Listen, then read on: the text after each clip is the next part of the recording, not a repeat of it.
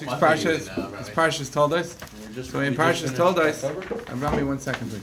In Parshas Toldos, um, we talk about Yaakov and Esav were born. We spoke about that a little bit last week. And uh, in the Parsha of, of, of Toldos, um, Yitzchak tells Esav, his Bechar, who, who he believes is a worthy son, that he wants to give him the the brachas, the blessings, which uh, which would, would would empower him for the, for the future. So Rivka hears, and she she realizes that Yaakov is, is really the, the more appropriate son to get the, the blessing that that Esav is a, a Rasha, a wicked person.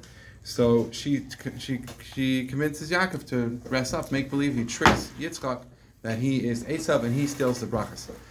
When when Yaakov is is leaving, so just interestingly, before he goes, he actually says to Rivka, "What's going to happen if my father realizes that I'm tricking him? He's going to he's going to feel me, and he's going to see that I'm not. I don't feel like Esav. I, Esav was very hairy, and and he's going to curse me. He's going to. So she says, "Don't worry about it. It's on me." So and and he dresses up to be like Esav. As he's leaving, after he gets the brachas, Esav walks in.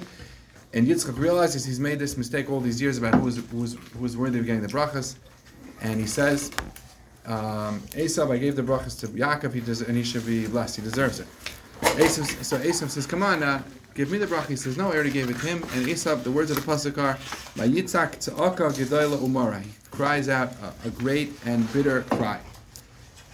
And and later he, he, he asks again. He cries, and, and Yitzchak gives him a bracha. But but this pasuk is significant because the the Medrash says in on the Megillah, which is Megillas Esther, that when the story of Purim, that the Jews uh, were there was a terrible decree that all the Jews would be killed out. Haman, who was a descendant of Esav, he convinced Achashverosh to make this decree. And the pasuk says that Mordechai had, was the tzaddik, who was Esther's uh, husband or uncle, that he or both, and he he uh, he heard what happened.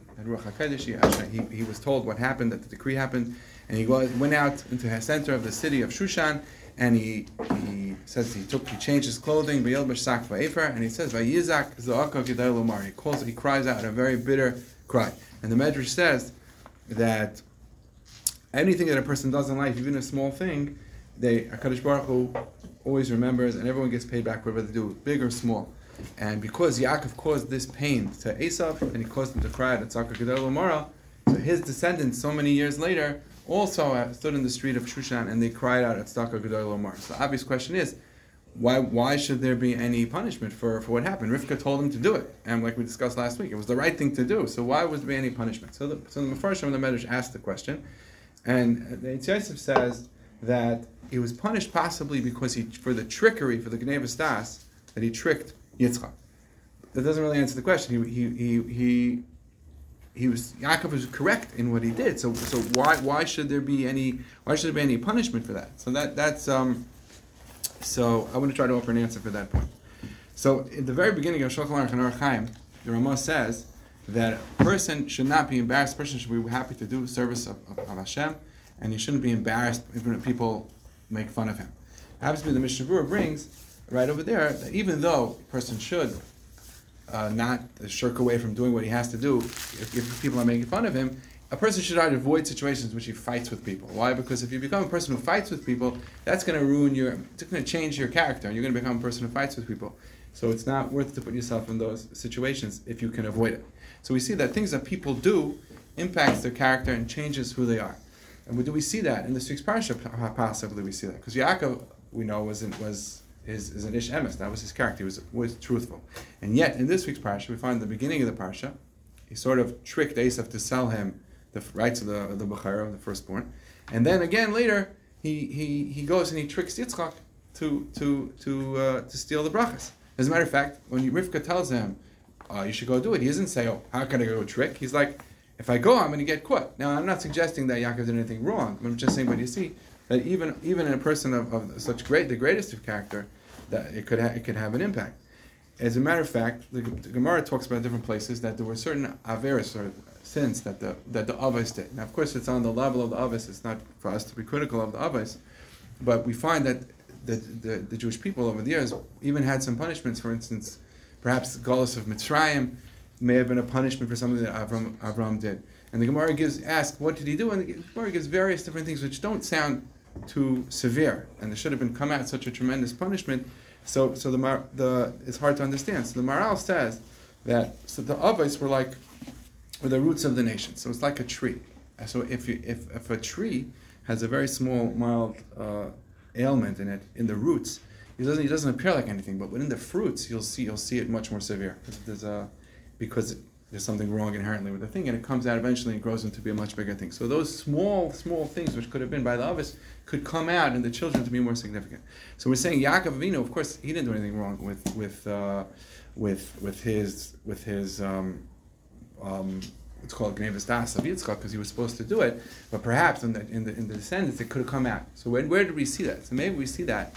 Um, so I'll, I'll, illustrate it one more time and we'll get back to the Megillah. In the Parashas Kiseitze, it says that you're not allowed to, one of the times in the Torah says you're not allowed to lie with weights and measures. And, the, and, the, and this, it's stealing. And then the following parsha in the Torah is about the, that Amalek, who was a descendant of Esau, came and attacked Klal Yisrael. To recount the story, we would read Parashas Zachor. And, and Rashi brings over there the medrash that if you lie about your with weights and measures, you have to be concerned that your enemy is going to come and attack you question is why? What's the significance?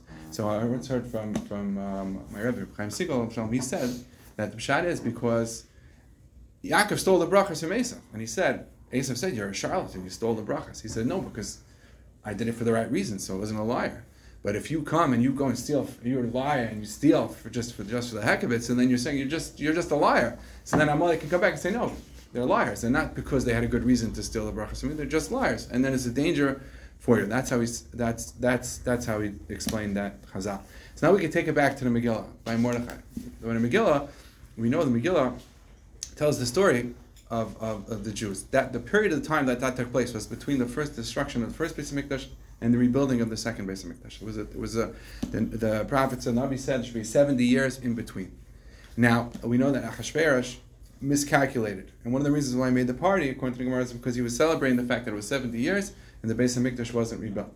It's an interesting thing to note. It happens to be that Koresh, who was the king before, before he was king before Achashverosh, he, he had actually allowed the Jews to go back to begin the rebuilding of the Beis Hamikdash. Um, others made it stop. So we can just imagine, right? We know that the period of time when the Jews were this, the Pachad Yitzchak talks how the period of time, if that period of time when the Jews after the destruction of the Beis Hamikdash, it was a terrible time, a, ter- a time of terrible depression for the Jewish people. They felt totally disconnected from from from Hashem.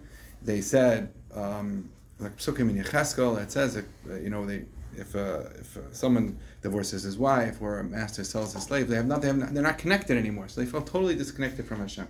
They were what's called they, they were in a, in a, situation of yish. They just gave up. That's what it, that's what it is. But and and in fact, it was you can imagine after Koresh had let them go back and then had to stop, and then we thought the time had passed. There was probably even a greater disappointment so that was that was that was the period of time when that was going on. And, and it's what we call a time of Hester Panim. Things are uh, you don't see Hashem's uh, gracing us with, with good things. So they began. There was terrible amount of yish. Meaning, what what what, what would where does the yish come from? The yish comes from because you believe. You don't believe in you don't believe. You believe Hashem. You believe what you see. Uh, they, they believe what they saw. They saw the Hester Panim. They didn't see Hashem, so they built something which was a something which they on the surface they believed that to be the reality and they began even to believe in themselves. Almost like what happened, Yaakov Avinu, right? He tricked, he tricked, he tricked uh, Yitzchak. It was trickery. So the outside, which he which he presented, wasn't really the reality. It was the inside was the reality. But if you begin to believe that the reality which you see is the reality and not which is behind the reality is reality, like they saw Hester Panim, they didn't see Hashem's connection. So they thought it wasn't there. They actually believed the outside. Then they believed, and they believed in themselves. They didn't believe in themselves anymore. So it was a time of the roots, you could say, the roots of, ya- of, of Yaakov's trickery of, of to Yitzchak were now playing out in his descendants. That not only were they guilty of trickery, but they began to believe the trickery themselves. They believed, they believed, they didn't even believe themselves. They were fooling themselves. They, were, they, they, they thought they were disconnected from Hashem and they didn't see value in themselves and they were in a, in a, in a terrible situation and they gave up. So they went and they gave up and they went and they went to the Suda Bachashverish which is what one of the reasons why uh, they, they, the the Xera of Purim happened. Why they go to the Suda Bachashverish? They went in from there and they and they began to believe that, that they're not going to get their back to the base They're not going to get back to who they could be. But that's something. So we're saying. So, so why were they punished now for the for the Zakon Kedar for the Gnevis Das of Yaakov so many years before? Because now is when it came out, came to fruition. The Gnevis Das of, of Yaakov at the time of Yitzchak came out now, and they themselves they fooled themselves, which which which which is, is an even worse thing to do than fooling somebody else. But they fooled themselves, and they began to believe that which they saw was the case, and not and not the and, and they began to believe that the Hester Panim was the reality. As a matter of fact, we know what's uh, Purim. What's the celebration of Purim?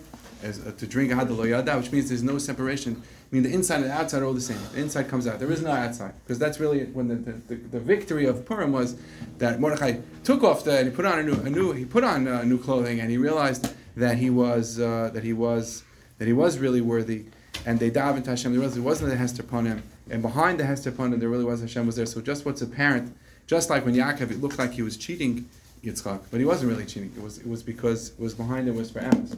So we take it back. So so first of all. Um, to what are the lessons you take from the parsha? So first of all, it's important to note just simply that you know you have to be careful even when you have to do something right, even if you have to do it in a way that's difficult. You should try to avoid it. Shouldn't become you shouldn't become a, a difficult person and pick up bad character traits. They're, they're never worth picking up. But, but even more so is that it's important to realize that that we sometimes the, the source of our failing was Yaakov said to Yaakov said to to, Rach, to Rivka, how could I do this? Somebody's going to find me. He's going to realize I'm a fa- he's going to realize I'm a fake and he's going to curse me. I mean, sometimes you have to say to yourself, people look at themselves, and what happens, what happened to the Jews before the Nisa Purim. They look at themselves and think, I'm not worthy. I'm a failure, right? Everyone, everyone, I can't speak for everyone, I can speak for myself, but everyone at times in life thinks, you know, they, they, they, they messed up, they fail, and they don't realize when they look at what they looks like now, what's apparent. But that's really just a mask. That's just not really reality. The reality is what you can be. What's behind, what's behind the mask, what's behind the failure. It's not, it's not what's apparent. That's what's really inside. And that's the lesson of, of, of, of, of uh, Yaakov's taking the brachas that, that it's not what's apparent, it's really what's inside, and, and everybody can really, uh, there's no reason to be miyash, even in the worst of situations. That's the, okay, ciao. nice.